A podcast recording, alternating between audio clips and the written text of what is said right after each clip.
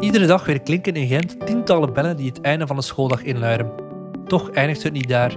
Ook het gezin en de buurt waarin kinderen leven hebben een grote impact op hoe ze kunnen groeien. In Gent slaan brugfiguren in meer dan 40 basisscholen en 13 secundaire scholen de brug tussen school, gezin en buurt. In Wij slaan de brug ontdek je de komende maanden hun verhalen. Zo hopen we ook anderen te inspireren, want leren doe je nooit alleen. Welkom bij Wij slaan de brug. In deze aflevering van de podcast gaan we dieper in op de rol van brugfiguren binnen de brede leer- en leefomgeving. Wat dat precies inhoudt, zullen we horen van een aantal brugfiguren en mensen die met hen samenwerken of die door hen geholpen worden. Ingrid, jij bent als brede schoolcoördinator al jaar en dag bezig met het meecoördineren van een brede leer- en leefomgeving. Wat verstaan we daaronder en waarom is het zo belangrijk om daarop in te zetten?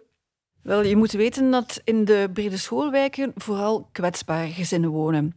En voor die gezinnen zijn er vaak heel veel drempels. Drempels die hen ervan weerhouden om deel te nemen aan het aanbod in een wijk. Bovendien hebben we ook gemerkt dat de kinderen die in zo'n wijk wonen, de wijk eigenlijk als hun dorp bezien. Zij mhm. nemen niet deel aan het leven in de stad. Ze gaan niet naar de stad. Dus zij blijven eigenlijk heel centraal in die wijk. En als die wijk dan toevallig niet veel groene ruimtes heeft, of niet veel musea of sportclubs heeft, dan zijn die kinderen echt wel verstoken van een heleboel mooie dingen waar ze niet kunnen aan deelnemen. Dus dan komen wij daar in actie en dan proberen wij die kinderen daar naartoe te leiden. Waarom vinden we dat belangrijk? Wij vinden dat heel belangrijk dat die kinderen kennis maken met de rijkdom die een stad te bieden heeft. Dat doen we door zowel in binnenschoolse tijd als in buitenschoolse tijd dingen aan te bieden. Dat gaat van cultuur naar sport, naar erfgoed, naar techniek, beweging, gezondheid. Eigenlijk verbreden we zoveel mogelijk de leer- en leefomgeving van de kinderen. We vinden dat heel belangrijk om ook te vertrekken vanuit de concrete noden die zo'n gezin aangeeft, of die de school aangeeft, of die de kinderen zelf soms aangeven. En we doen dat omdat we er ons van bewust moeten zijn dat vaak dingen gaan zelf gaan invullen vanuit een typisch westerse middenklasse bril. En dat willen we toch wel vermijden. We willen echt wel nauw aansluiten bij de echte noden die er zijn. Van het brede school hebben we één hoofddoelstelling en dat is, we vinden dat kinderen het recht hebben om hun talenten maximaal te gaan ontwikkelen. Alle kinderen hebben daar het recht op. En we doen dat omdat we daar heel sterk in geloven dat kinderen op die manier hun zelfbeeld en hun welbevinden op een positieve manier gaan eh, ontwikkelen en ontdekken. En uiteraard, zoiets werd zeer emancipatorisch voor die kinderen. Ja. Ook hun sociale vaardigheden worden daardoor natuurlijk aangescherpt. En het is bovendien bewezen dat kinderen die goed in hun vel zitten, dat die ook beter scoren op schoolse vaardigheden. Dus dat is eigenlijk een win-win situatie voor iedereen. Je bent dus een brede schoolcoördinator. Wat betekent dat precies? Hoe werk je samen met de brugfiguren? In Gent zijn er tien brede schoolwijken. Ze zijn gelegen in de 19e eeuwse gordel rondom Gent. En elke wijk heeft zo een brede schoolcoördinator. Als brede schoolcoördinator heb je eigenlijk een, een verbindende functie. We werken samen met alle scholen. En we werken samen met alle organisaties die in een wijk zitten. Dat kunnen heel kleine organisaties zijn, VZW'tjes, privépersonen, maar dat kunnen ook grote musea zijn, grote sportclubs. Dus echt met alle organisaties die in een wijk zitten, daar werken we mee samen. We zijn eigenlijk de brug tussen de scholen onderling en tussen de scholen en al die organisaties die ik daarnet vernoemde. We proberen altijd te luisteren van waar zijn opportuniteiten waar we ons kunnen mee verbinden. En zoveel mogelijk samenwerkingsverbanden opzetten. Mhm. Dat is eigenlijk onze hoofddoelstelling. Elke wijk heeft toch wel zijn rijkdom. En we proberen die rijkdom maximaal tot binnen in de school te brengen. Heel wat scholen inderdaad in Gent werken met brugfiguren. En brugfiguren zijn voor ons eigenlijk ja, onze natuurlijke partners. Zij zijn die brug tussen de school en tussen de gezinnen. Maar binnen de school zijn zij onze natuurlijke mm partners. Zij zijn eigenlijk een beetje de sfeervoelers. Zij weten van binnen een school wat leeft er, wat speelt er. Is er ruimte, is er tijd om bepaalde projecten binnen te brengen? Zijn er bepaalde leerkrachten die we specifiek moeten aanspreken voor een bepaald project? Zij weten echt heel goed wat er in die school leeft. Dus voor ons zijn dat heel dankbare partners.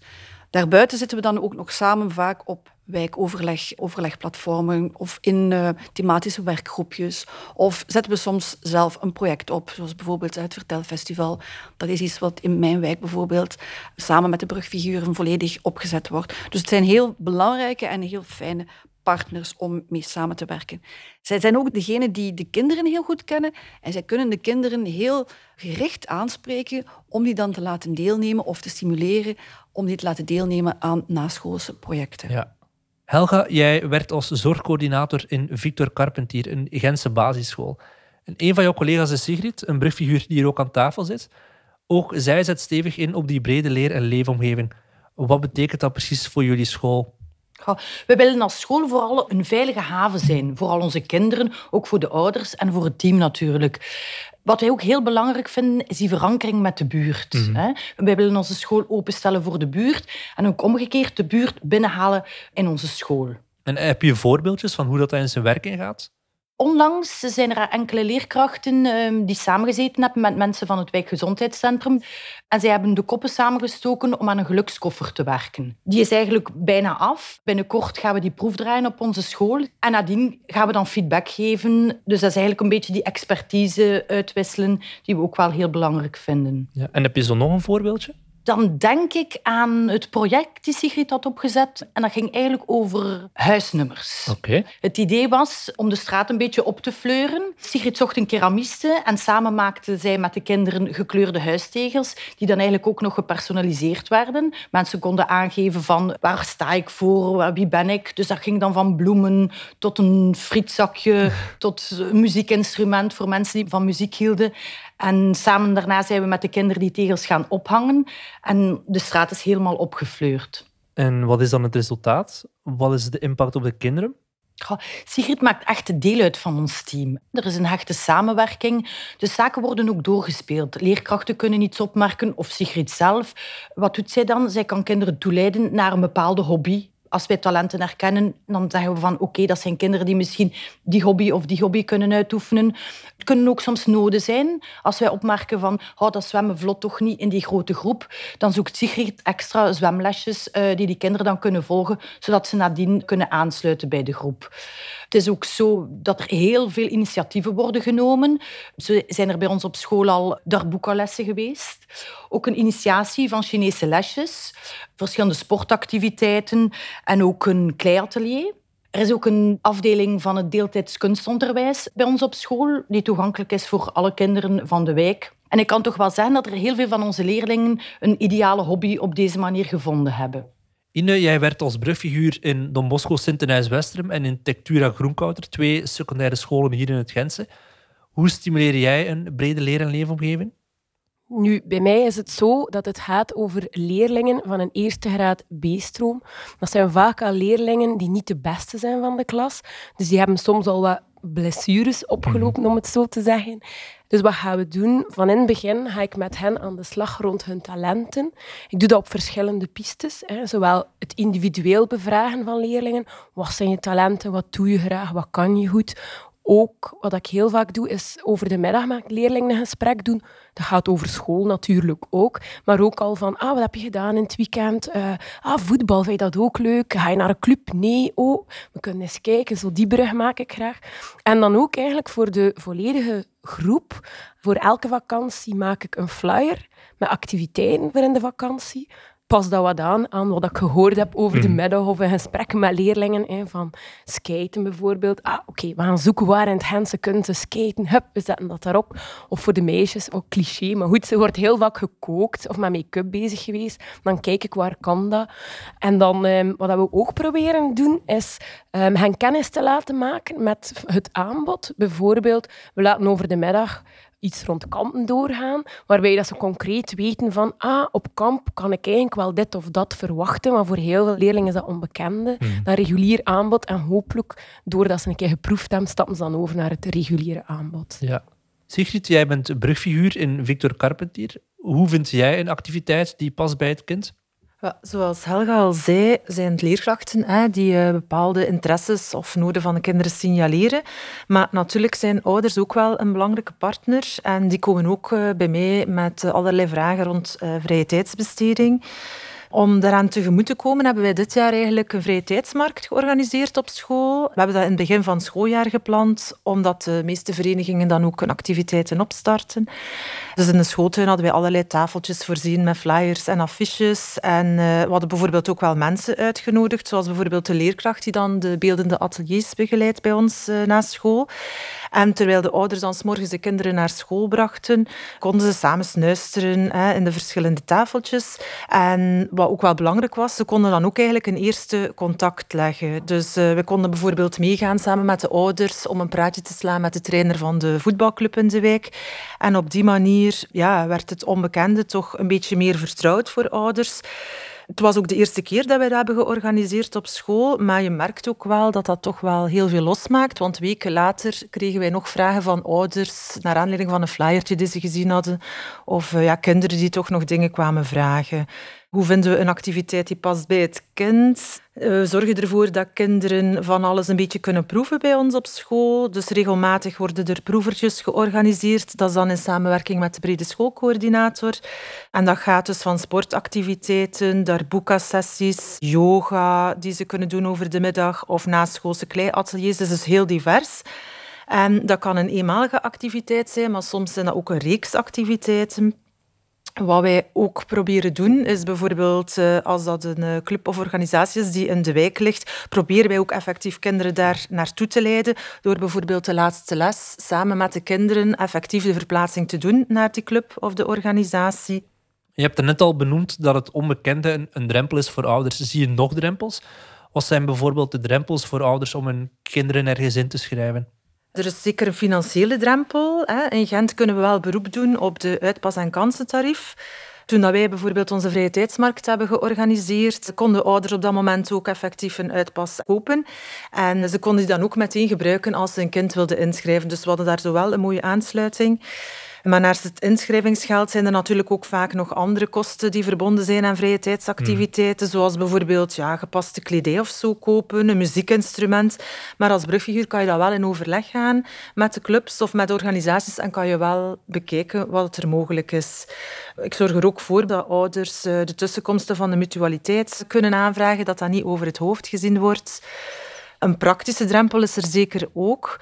Het is bijvoorbeeld niet voor alle ouders mogelijk om zelf hun kinderen naar een activiteit in de week te begeleiden. Dus ik probeer dan ook te bekijken of er bijvoorbeeld een beurtrol kan opgezet worden onder de ouders, zodat alle kinderen daar wel geraken en zodat die praktische zaken ook niet echt een belemmering zijn om te kunnen deelnemen. Of bijvoorbeeld op onze vrije tijdsmarkt hadden wij ook koffie voorzien, zodat ouders achteraf nog gezellig konden napraten. Maar dan kan je ook ouders wel gericht met elkaar in contact brengen. En dan kan je ook wel bepaalde contacten tussen ouders gaan faciliteren, als het ware. En het netwerk van ouders breidt op die manier uit. Bijvoorbeeld, er waren zo twee alleenstaande mama's, een gezin met anders, van anderstalige nieuwkomers. Kleuterdochtertjes, die wilden alle drie uh, ballet doen. Dus ik heb die dan met elkaar in contact gebracht. En ondertussen zijn die drie uh, mama's eigenlijk heel goede vrienden dus dat is ook wel heel mooi om te zien. Sigrid werkt met jonge kinderen. Ine, welke drempels directeer jij in het secundair? Bij mij is het zo dat ik eigenlijk wel een groot deel van dezelfde drempels heb. Maar wat ik ook heel belangrijk vind daarbij, is eigenlijk ook de leerling zelf. We zien heel vaak dat die jongeren wel 12, 13, 14 jaar zijn, maar eigenlijk ook wel soms nog wat ruggensteun nodig hebben. Ik probeer dus ook echt te werken aan die zelfredzaamheid van die jongeren. dus ik ga kijken van, oké, je wil die activiteit doen. Op welk kanaal kunnen we dat vinden? Wat is de reguliere website? Doe dat bijvoorbeeld individueel, een stappenplan. Kijk, we gaan dan nu zo kijken. Oh, die week heb je die sport, past dat voor jou? Is dat ver van jouw huis? Is dat niet ver? Wat we ook doen op die vakantieflyer is een QR-code zetten. Dat leerlingen zelf op de juiste pagina van een website geraken. Dat ze niet helemaal moeten zoeken, maar dan ook wel zeggen van kijk, daar kan je het vinden, maar je moet dan zelf nog zoeken dit of dat. Om dat wat aan te leren. Wat we ook doen is dus als leerlingen een idee hebben van ik wil bijvoorbeeld voetballen, dat heel concreet gaan maken, omdat ze dan thuis ook een gesprek kunnen aangaan met ouders. En niet zo zeggen van, oh, ik wil dat doen, maar... dan gaan we zeggen van, waar wil je dat doen? Wat gaat dat kosten? Weet dat dat veel centjes kan zijn voor mama en papa. Zo kun je dat aanpassen. Heb je dat? Vraag dat thuis. Heb je die uitpas bijvoorbeeld? Dus heel concreet met die leerling het gesprek voorbereiden. En indien dat echt nodig is, dan gaan we ook wel mee met de leerling. Dan gaan we echt wel naar de club gaan. Eerst op voorhand samen kijken van hoe raken we er kan je met een fiets of moet je het openbaar vervoer doen? We moeten die bus en die bus nemen. Weet je wat de halte is? Zo dat. En dan ook echt op een club is dat ook vaak zo van oei, en nu? We staan hier. Uh, waar moet ik mijn kleren hangen? Uh, wie is mijn trainer? Dan gaan we ook die, dat gesprek aangaan waar leerlingen bij zijn. En dan ook wel ook ja, ook vragen van, ja, moet er nog iets gebeuren rond? Is er een WhatsApp-groepje voor de wedstrijden? Waar kunnen we dat doen? En dan achteraf ook vaak vragen, is dat gelukt? Weet je nog de naam van je trainer? Zit je al in dat groepje? Om dat allemaal wat in orde te doen, dat ze dan eigenlijk zelf verder aan de slag kunnen gaan. En dat zijn allemaal skills die ze ook in hun later leven uh, absoluut gaan kunnen gebruiken. Absoluut. Dat is een beetje de bedoeling, hè? De, dat dat breed is, leren. Maar misschien wel de grootste speler in het verhaal, naast het kind uiteraard, zijn de ouders. Hoe kun je hen overtuigen om een kind te laten proeven van alles wat er naast de school bestaat? Ja, als brugfiguur ben je sowieso een vertrouwd gezicht voor de ouders, omdat wij ook heel veel investeren in die contacten met de ouders. En doordat we dus heel betrokken zijn bij de gezinnen, krijgen we makkelijk zicht op uh, mogelijke drempels. En door daar dan aan te werken, aan die drempels, hè, door ouders actief te motiveren, kun je echt ook wel die brugfunctie opnemen.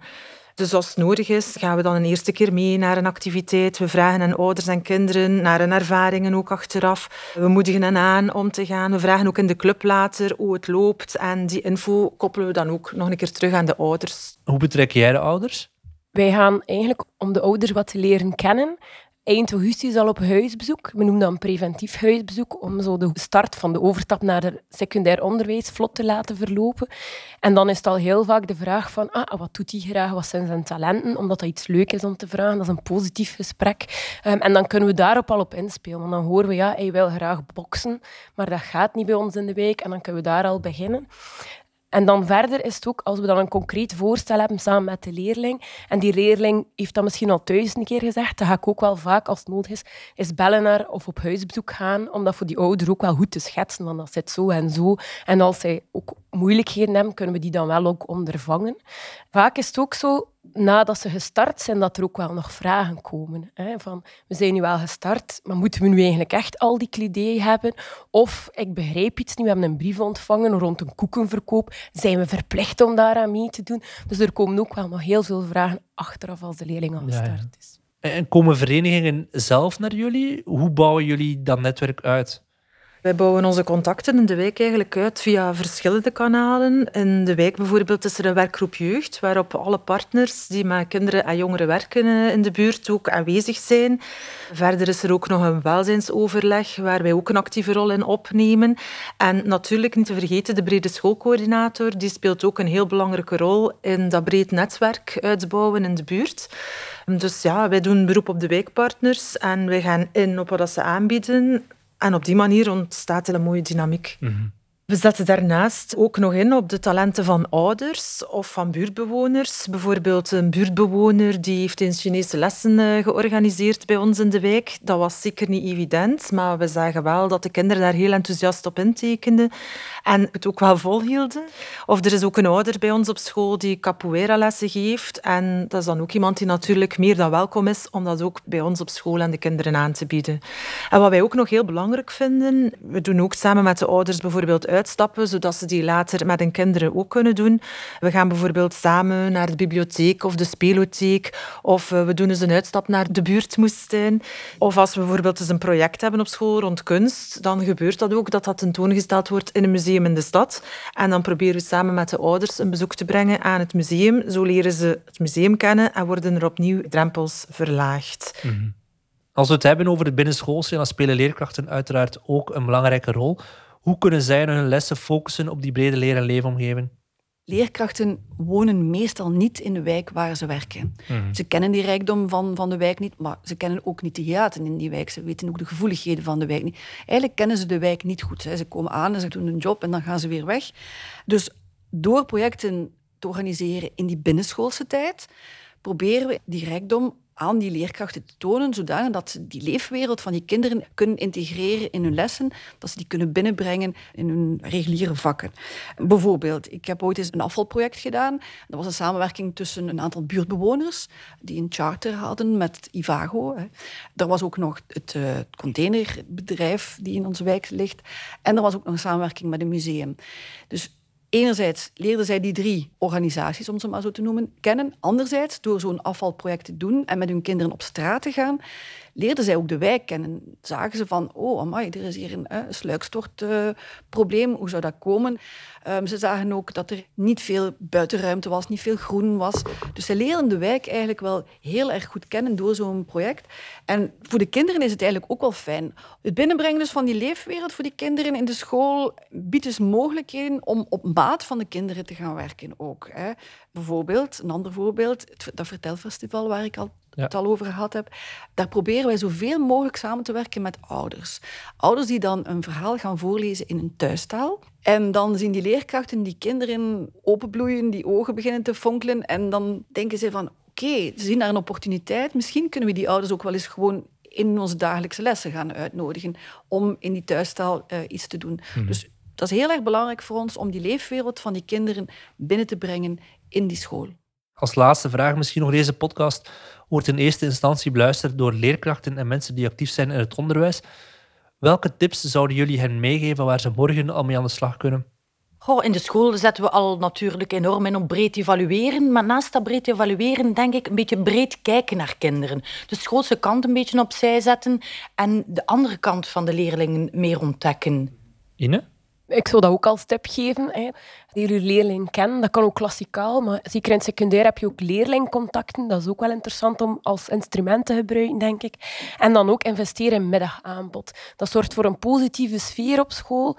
Het minder hangen op, over de middag. En dat kan ook wel een opstap zijn naar de reguliere activiteiten. Ja, ja. Uh, Sigrid? Het is belangrijk, denk ik, om te investeren in de relatie met de ouders, zodat je vanuit de vertrouwensrelatie hen toch kunt motiveren om de kinderen zoveel mogelijk te laten ontplooien. Verder, ja, er gebeurt zoveel binnen de schoolmuren, zowel binnen de schooltijd als uh, buiten de schooltijd. Het is een sterkte, denk ik, als dat aanbod echt leeft, uh, als je dat voelt in de school, in de wijk. Dus het is zeker ook belangrijk om met andere wijkscholen te communiceren, om te kijken als je samen activiteiten kunt uitbouwen. In Gent wordt dat natuurlijk sterk gefaciliteerd door de coördinatoren van de brede school en door de brugfiguren. Maar ik geloof dat de scholen daar ook echt wel zelf in kunnen investeren. Heel erg bedankt voor dit gesprek. Maar voor we eruit gaan, hebben we nog één getuigenis van de leerling. En daar gaan we nu naar luisteren. Hallo, dag Petra. Hallo. Petra, wat doe jij in jouw vrije tijd? Ik dans veel en zing ook een beetje. En hoe heb je ontdekt dat dat iets is wat je graag doet? Dat begon met TikTok en toen zag ik zo TikTok-video's en dan dacht ik, ik ga ze eens ook proberen. En daarna heb ik dat gedaan en daarna heb ik dat gecombineerd met zingen. Ja, dus je, je wist, ik wil dansen dankzij TikTok. En wist je al snel, ik moet daar ook lessen voor volgen of zo? Of ik wil dat met andere mensen kunnen doen? Ik wou eigenlijk zingen en dansen doen. En ook een beetje acteren, want ik vond dat ook leuk. Dus ik wou dat allemaal combineren. En ik was op school. En toen vroeg mevrouw Brugfiguur aan mij... Wil je iets doen met musical? En eerst waren wij zo aan het zoeken wat ik kan doen voor kampen waar leuk zijn. En toen zei ze van musical zou wel passen bij jou. En toen was ze met mij naar mijn huis gegaan en toen heeft ze dan besproken met mijn ouders om te vragen of dat goed is. En dan heb ik één weekje geprobeerd. In het begin had ik wel wat stress, maar daarna niet meer. Ja, en en hoe, hoe ging dat zoeken? Hebben jullie toen aan de websites gekeken van verschillende organisaties? Ja, we hebben naar verschillende websites gekeken. En toen zei ik dat ik dat wou doen. En toen was ze aan het zoeken. Hebben wij samen gezocht of ik dat leuk zou vinden of niet.